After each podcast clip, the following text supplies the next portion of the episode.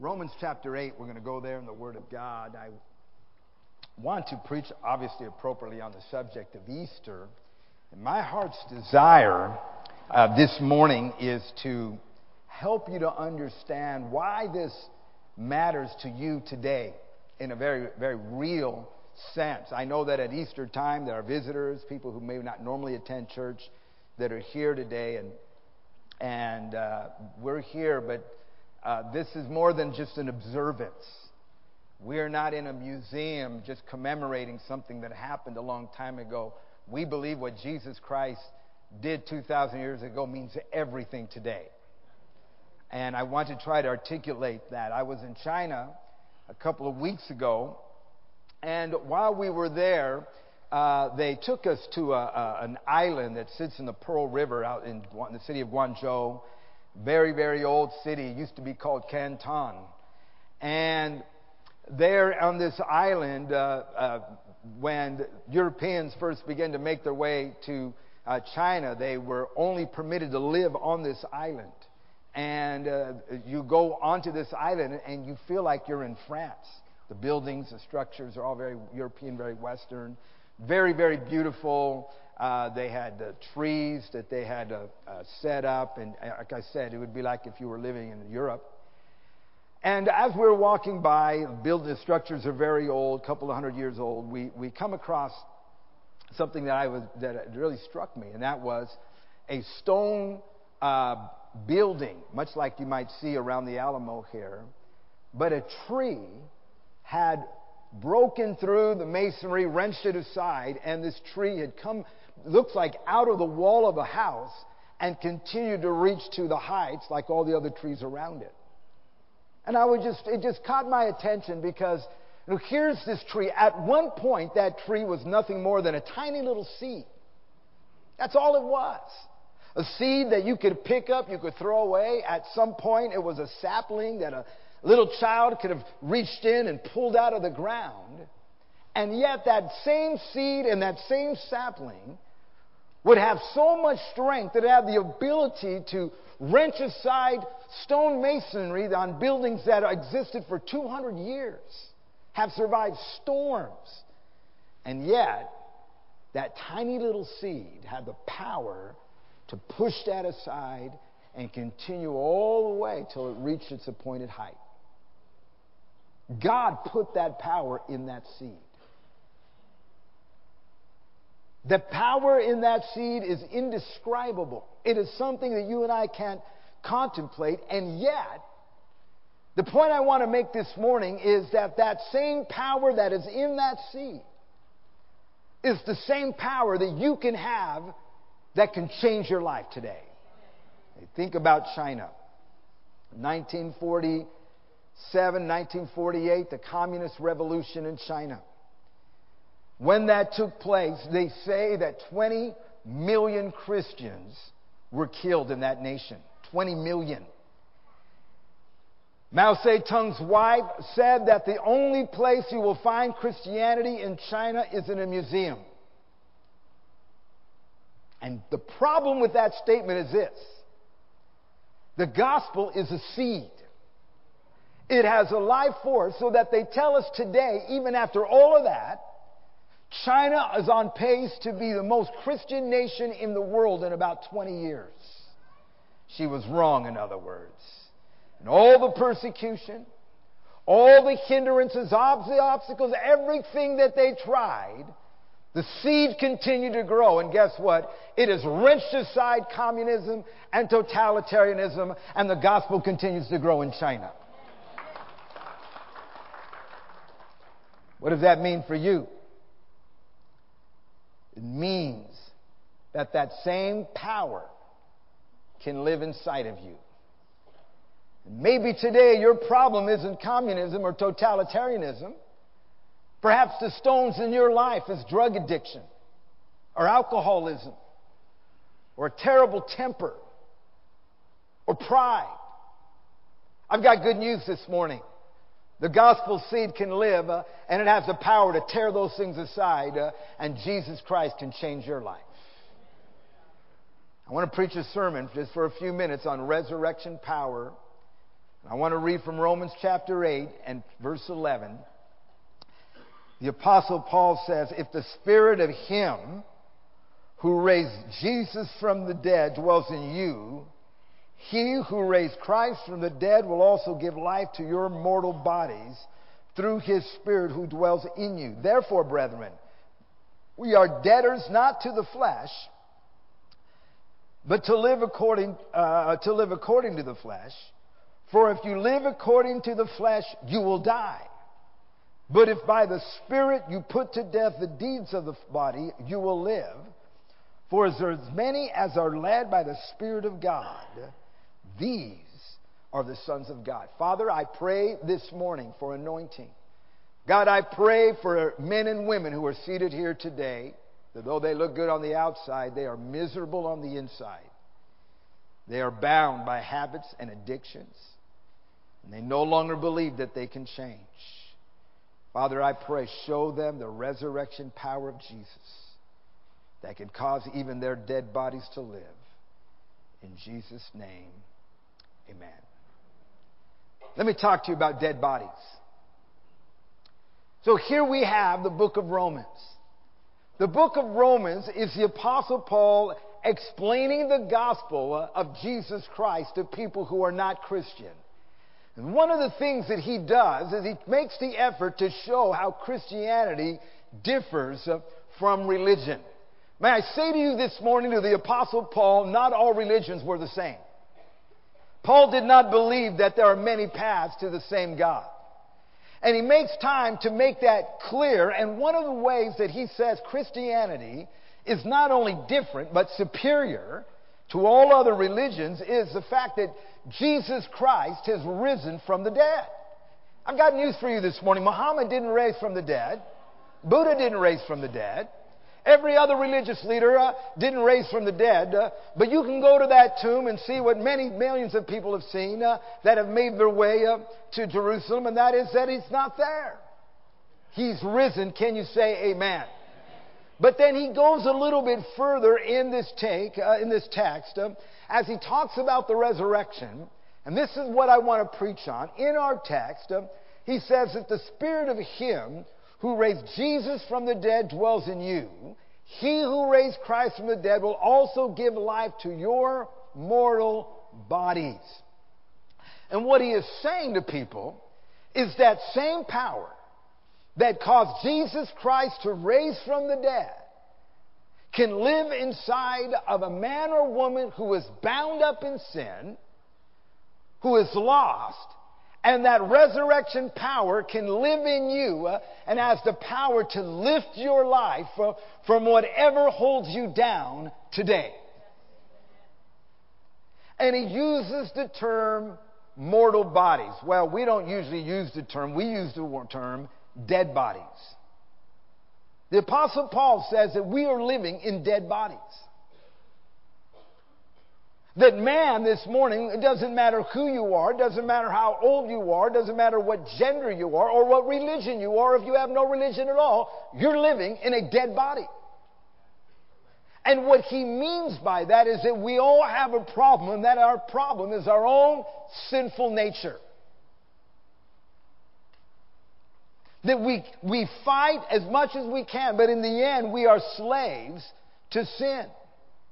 He's referring to our fallen nature, our addictions, our habits, our anxieties, our uncontrolled passions. Listen to how he described it. I'm using the modern translation here.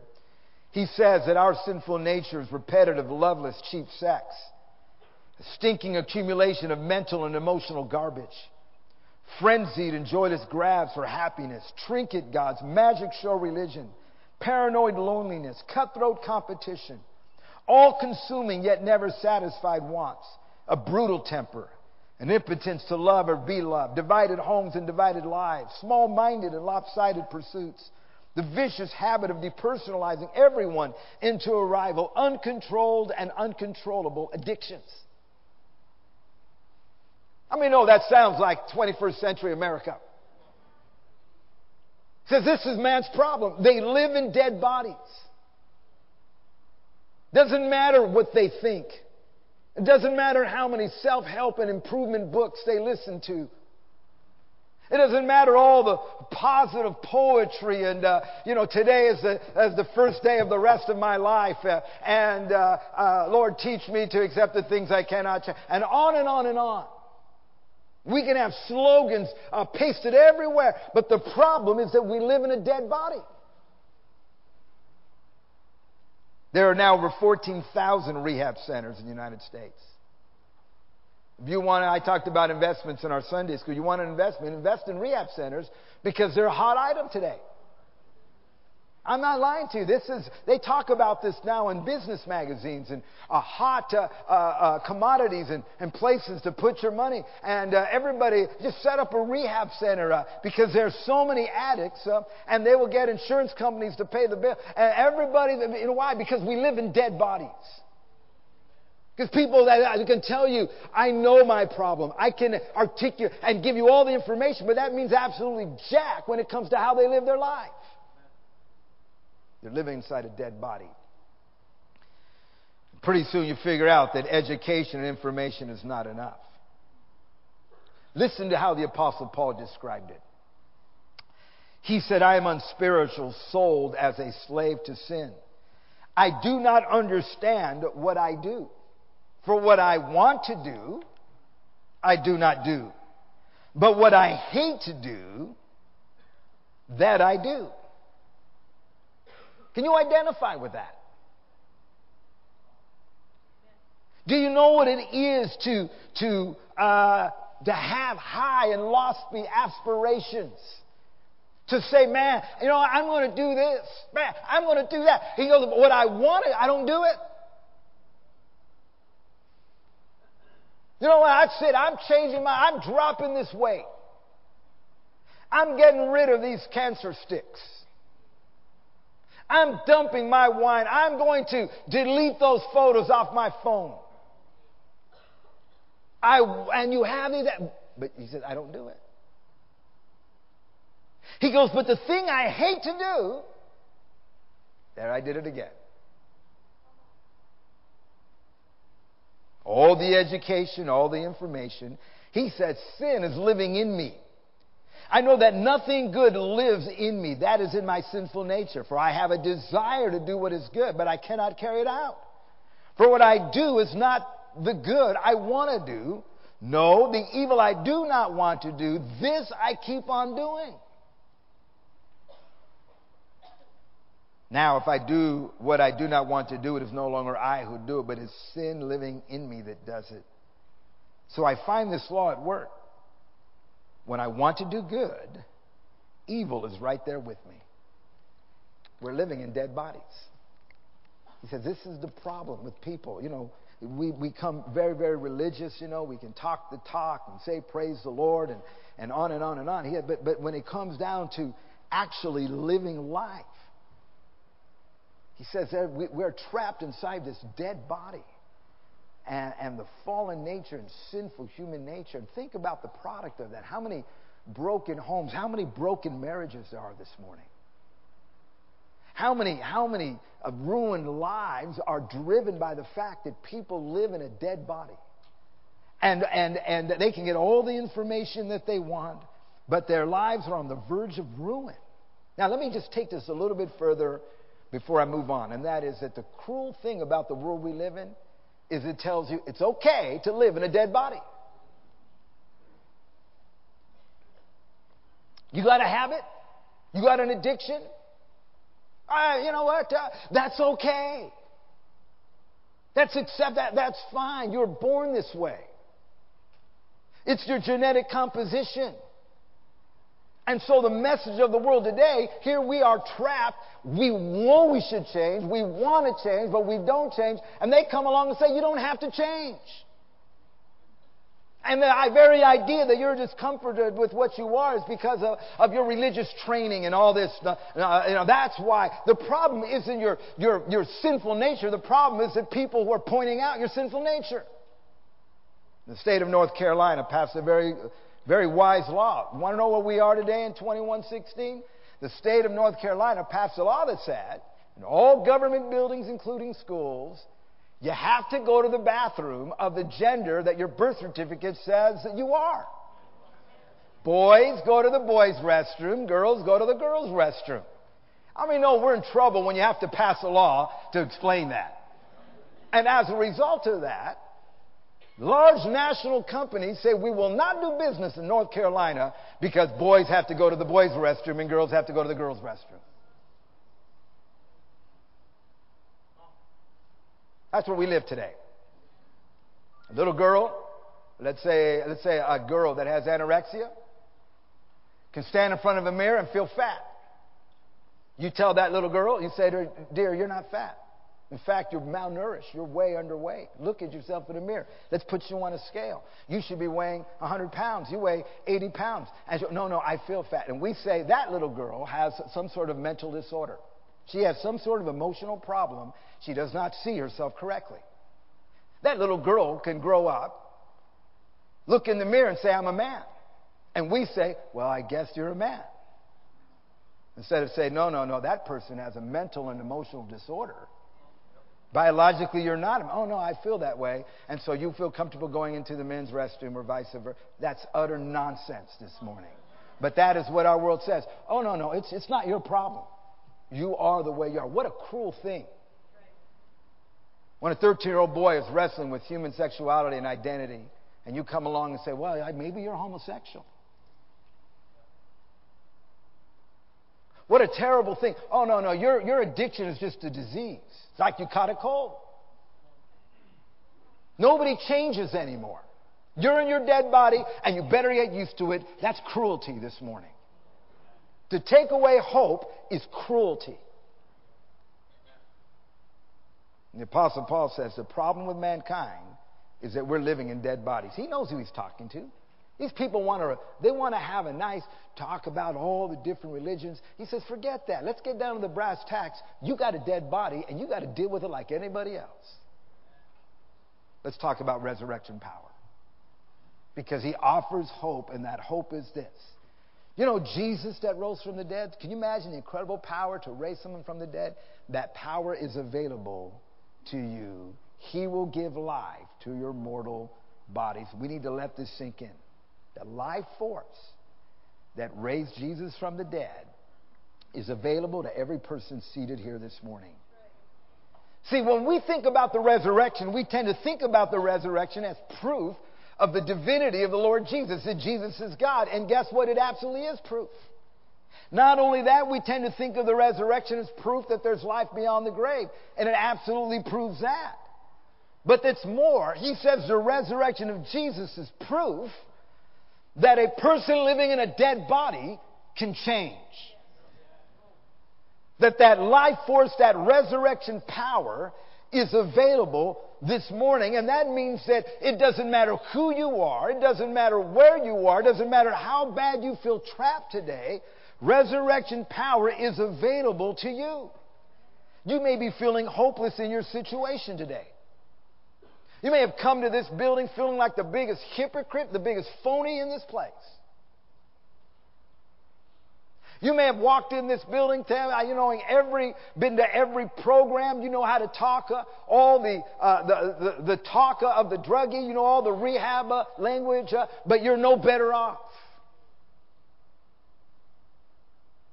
Resurrection power is available for you today. He says, give life to your mortal body. I don't have a 12 step program for you today. I don't have any psychobabble. I'm not going to connect you to some uh, process where you just go through booklets and booklets of questions and answers so we can get some government funding. That's not what the apostle says.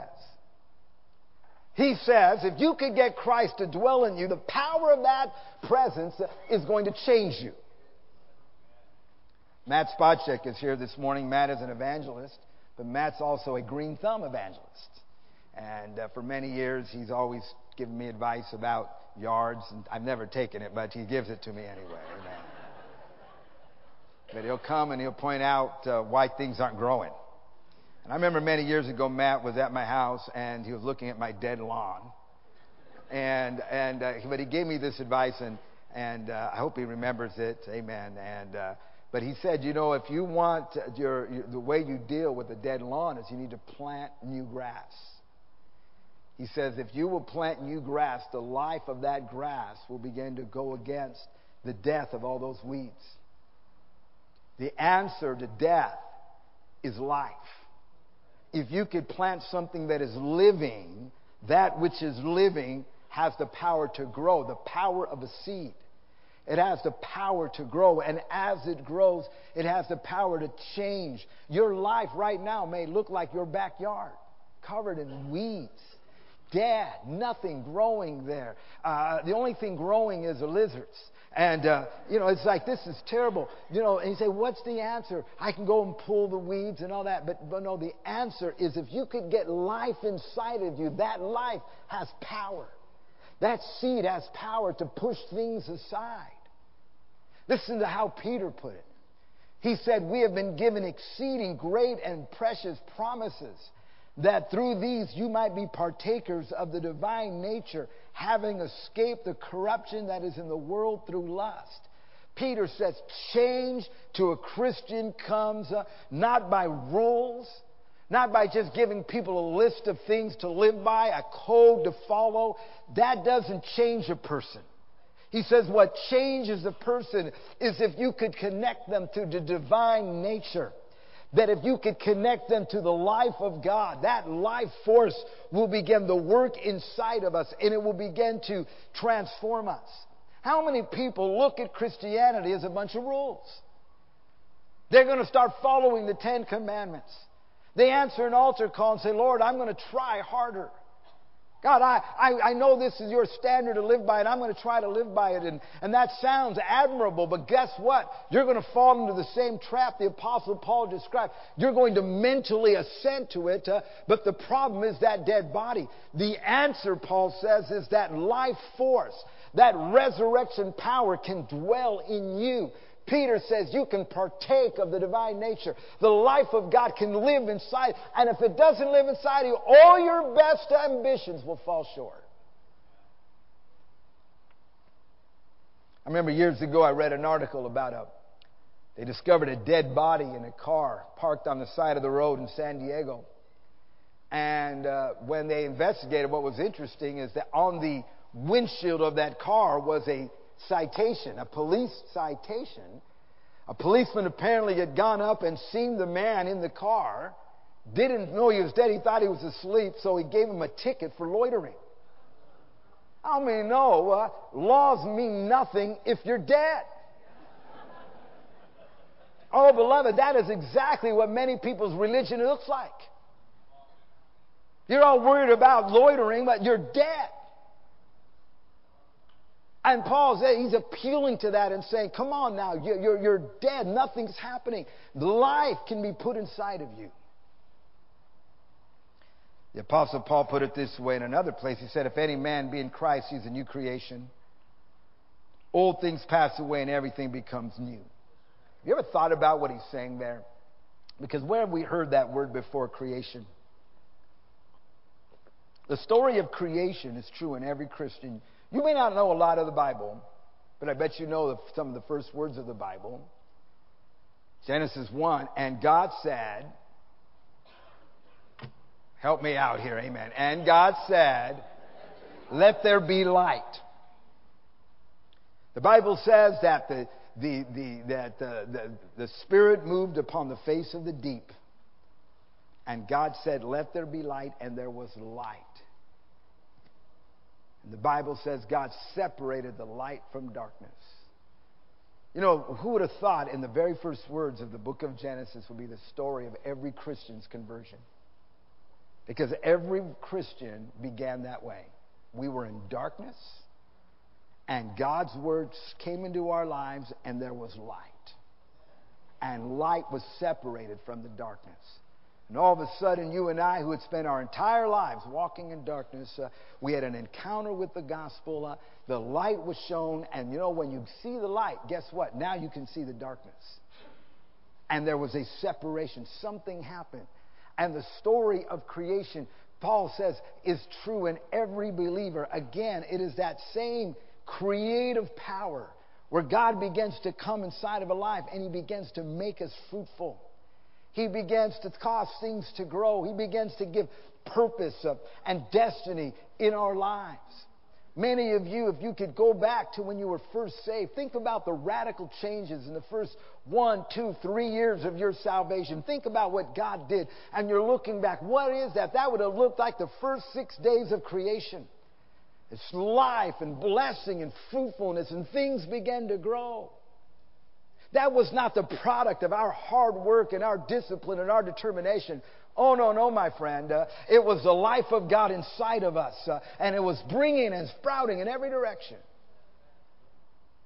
Gadarene demoniac has an encounter with Jesus, and the Bible says a man who ran naked, who had lost his mind, tormented, and the Bible says when they came, they found him seated and clothed and in his right mind. The life of God touched this man and it broke through all the cement and masonry uh, of bondage and mental torment and shame and guilt, uh, wrenched aside, uh, and people came and they found a normal, healed man because of the life of God is in them. Listen to me. I want to make a statement here before I turn to the next point. You that are working with new Christians, encourage the life of God in them don't load them down with a bunch of rules and regulations. What happens many times is people get saved and God's touched them and we want to help them, but, but helping them, but you need to do this, you need to do that, you need to get rid of this, you need to get rid of that. I'm telling you, when the life of God's working in a person, they're growing and things begin to be shoved aside. But trying to correct them and being the church policeman is not helping. If, if Christ doesn't dwell in us, folks, all the rules will mean nothing. Unless there's that reality of God, the promise that He can dwell in us and quicken and make alive this dead body. And God begins to change. Let me close then and talk to you about death before resurrection. How do you get to the point where resurrection takes place? It's simple. You got to die. I have a question for you right now. It doesn't matter if you're a churchgoer or you're a visitor. Are you tired of sin? They call it hitting bottom, don't they? When you become so sick of yourself. When you come to that point where you admit, you know what, all my fancy talk and all my lofty aspirations mean absolutely nothing. I am messed up. I've hit bottom. I mean, really, if you were to read the Romans chapter 7, where Paul describes this conflict between wanting to do good and never doing good, and he moves right into chapter 8, which is our, what we're reading this morning, he is describing coming to the point where you say, you know what? I am messed up. And if there's going to be a resurrection, then I have to die.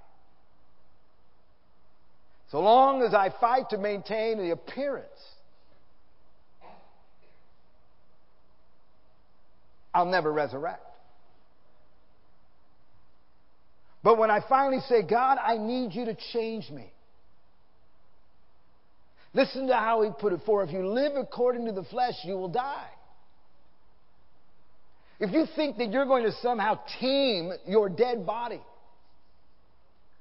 he says you're going you're to end up being tormented and ruined. But if by the Spirit you put to death the deeds of the body, you will live. When you say, God, I need you to resurrect me, and I must put to death the deeds of the body. And that means I am going to judge this. I am going to call sin sin. I am not going to make excuses. I'm not going to allow CNN to define who I am. I'm going to trust God's word. I'm going to believe God and say, God, I, I am done. And I don't want to be a religious sinner. I need the life of God to dwell in me and to lift me up.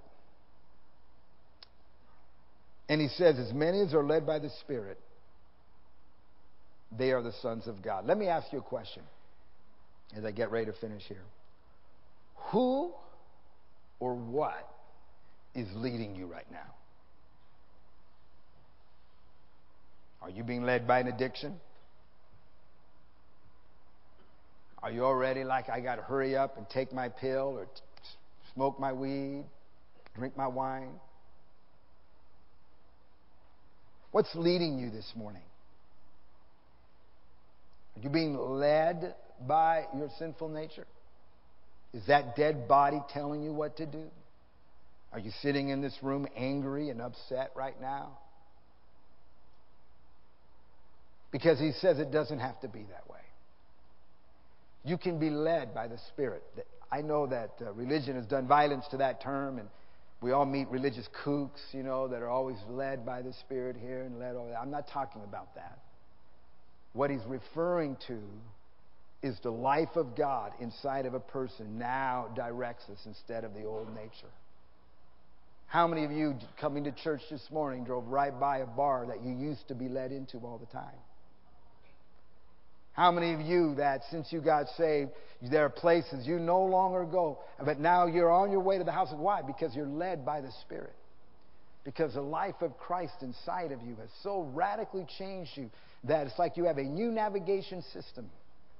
And whereas before it was off to the drug pusher or off to this or off, now the life of Christ in you, that wasn't just pure choice. It was the life of God has now directed you in an entirely different place? Who's leading you this morning? And I'm telling you, if you're ready to come and say, Lord, I lay it down. I lay down my sin, I lay down my pride.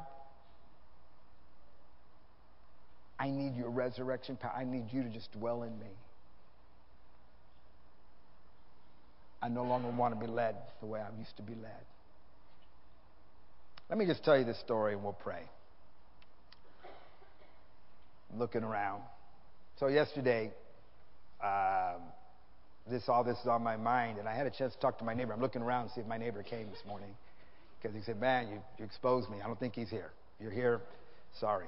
Um, but um, you know, we talked from time to time, but I hadn't talked to him in quite a while. But I was actually going out to to try to run so I don't collapse at the 5K and he was out doing his lawn, and so we just kind of said, I walked over and just started talking to him, and very interesting because he started asking me about the election and uh, who he's for and who she's and all this stuff, and um, and you know, and so I'm we're talking, and I don't want it to turn political because I know it can be, but I'm at the same time, you know, making my case about how evil she is. But anyway, we were we were having this conversation.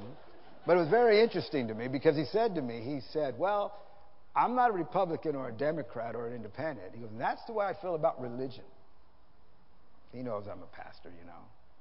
And and so, you know, he's an educated man and he basically was saying, you know, you can study all the religions and see how people are and now that it's different. And so, you know, I realized that he's getting ready for me to have this talk on comparative religions and and on and on and and uh, and so we're talking and and so as he's laying his case out because he's he's an elderly gentleman he's traveled the world he's educated on and on and and so I said well that's not how it happened for me I said I didn't sit around and study the world's religions and then decide which one to join I was a convert to Christianity and I could tell that kind of struck him. I'm a convert. When I was 16 years old, I was a long haired druggie. And somebody told me that Jesus Christ died on the cross and he could forgive my sin. And I was full of shame and guilt. I didn't decide, I didn't look at all the different religions. I was sinking in sin, and Jesus Christ reached out his hand to me. And I grabbed a hold of his hand, and guess what? He pulled me out of sin and he set me free. I don't know anything. I'm not here to discuss all the other religions. I can only tell you that Jesus Christ rose from the dead and that power reached down and guess what? Rose me up from a, a curse of alcoholism and death that I was on my way into. That is how I know Jesus Christ.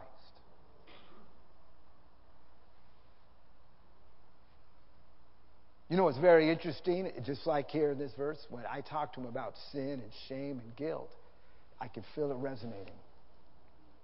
Because for all the lofty platitudes and philosophies that people have, we still have to deal with our dead bodies. And this morning, you may not understand a lot, but you can understand this. You're sinking in sin and you know it. Jesus Christ is reaching out to you right now. He can pull you out. That same power that raised him from the dead can raise you. Let's bow our heads.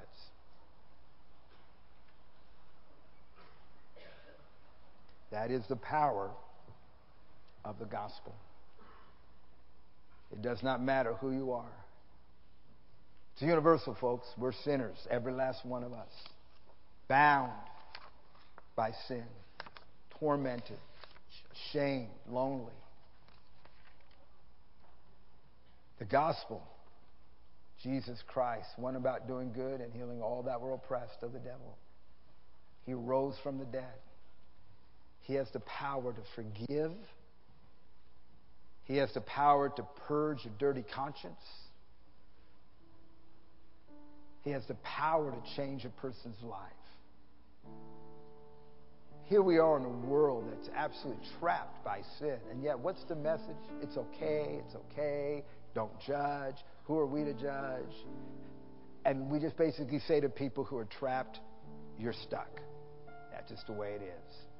And we think we feed them this positive notions that things will be okay. It's not okay.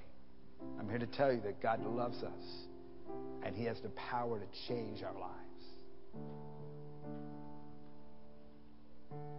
While our heads are bowed and we're before God, I want to give an invitation because there are people here today who need the power of God in your life. You need forgiveness, you need change. The gospel is available for you this morning. I'm not asking you to join a church, sign a creed, start trying to be a better person. Uh uh-uh. uh. i am here to say that if you will come to Christ as a sinner, say, Lord, I need forgiveness. I, Jesus, come into my life. Forgive me. I admit my sin. And I believe that you died and you rose. And I need that power in me to lift me out of my situation. The Bible says that a gospel seed will be deposited in your heart that has the power to change your life. Wrench aside every habit, everything that's oppressing you, trapping you in sin. That's the gospel. I believe it with all my heart. And I wonder while our heads are bowed that if there are people here that say, Pastor Rubi, I want to do that. I realize my need for God's power to change. Would you pray for me? If that's you while our heads are bowed, would you just raise your hand? And by raising your hand, you're saying, I need prayer. God bless you. Thank you. These honest hearts, lift up your hand all around this building. God bless you. Thank you. Pray for me. I want to give my life. God bless you. Thank you. Hands are going up. There's still others here this morning. Here's my hand, Pastor. I'm not right with God. God bless you. Who else? I need Jesus today. I need the power of God in my life. God bless these hands. Anybody else? I'm going to hold this just for a moment. Are there any others here? Perhaps you're backslidden. Maybe you walked with God at one time, but you're backslidden today. And the Holy Spirit is dealing with you. That same power that raised Christ from the dead quicken your mortal body. You, you don't have to be stuck today. I'm telling you, you don't have to be stuck. You don't have to be trapped. There's hope today, and that hope is found in Christ. Anybody else? Lift up your hand. Put it up high where I can see it. Thank God for these. Are there any others? I don't want to miss you. I'm going to give you an opportunity. Lift up your hand. Would you respond? Pray for me, Pastor. I'm not right with God. All around this building. I want every one of you that lifted your hand just to lift your head and look at me just for a minute. I want to pray for you. Amen. Lift your head and look at me just for a minute. Brother, I want to pray for you. Come on. Don't be embarrassed. Come on. I want to pray for you right now. Ma'am in the back here, you lifted your hand. Would you, would you come? I want you to come.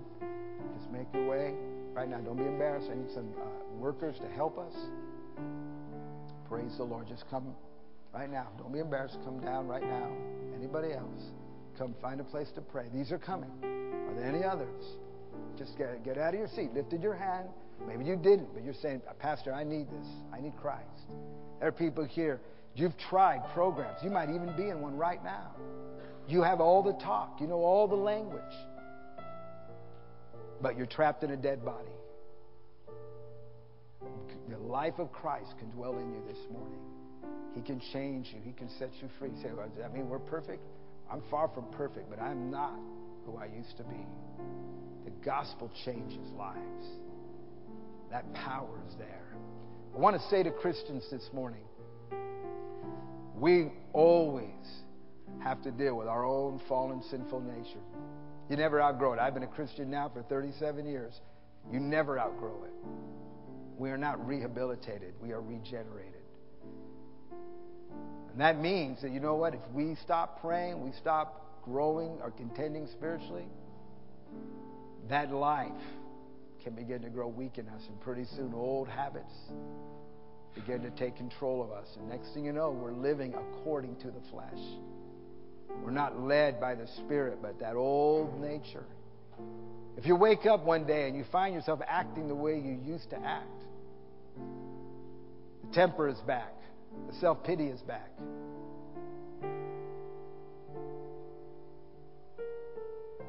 You have to stop and say, What has happened? Because the promise is not, hey, just try harder and I'll help you. The promise is the life has is in the seed. And if I let that life live in me, if I grow that life, I allow that life, you know what? It's those old things, they can still be set aside. I can walk. God is a creative God and He can help me. I do not have to. There's a cynical thing about religion, and that is that, oh, yeah, all those Christians after 20 years, they all go back to being the way they used to be. I'm telling you, it doesn't have to be that way. Let's stand together. Amen. And there are people here, you're saved, you love God, but the dead body is working right now. God really does want to help you. He really does want to work His will in your life. Let Him minister to you this evening, morning. Amen. So, Lord, I want the life of God living in me. I want your power, your power to dwell in me. I want to be a partaker of the divine nature. These altars are open. We're going to worship God. Amen. It's your blood that cleanses me. It's your blood that gives me life. It's your blood that took my place in